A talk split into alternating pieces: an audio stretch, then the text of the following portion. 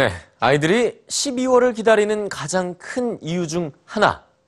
바로 이렇게 산타클로스가 주는 크리스마스 선물 때문 아닐까요? 그런데 인터넷이 발달하면서 산타에게도 위기가 닥쳤습니다. 인터넷 검색을 통해서 산타의 진실을 알아차리는 나이가 우리 부모 세대보다 1.5세가량 낮아졌다고 하는데 언젠가는 이 진실을 알게 될 아이들. 그럴 거라면 미리 이 진실을 얘기해 주는 게 나을까요? 뉴스지에서 고민해 봤습니다. 산타의 존재를 궁금해하는 아이들. 최선의 답은 뭘까요? 최근 발표된 한 연구는 진실을 말해주는 게 낫다고 조언합니다.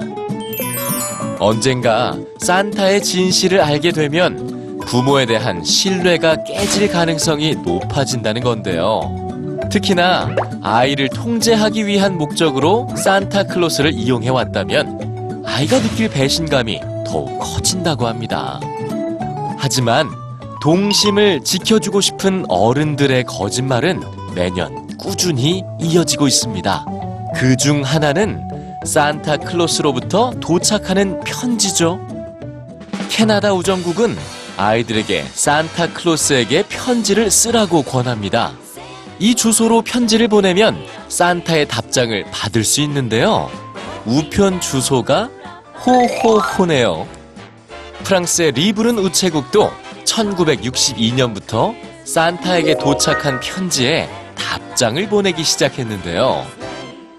산타 대신 답장을 쓰는 자원봉사자들은 산타의 비서라고 불립니다.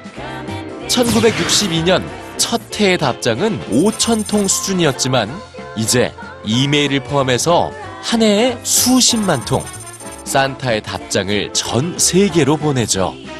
미국과 캐나다가 공동 운영하는 북미 항공 우주 방위 사령부는 산타의 이동 경로를 보여주는 산타 추적 서비스를 제공하고 있습니다.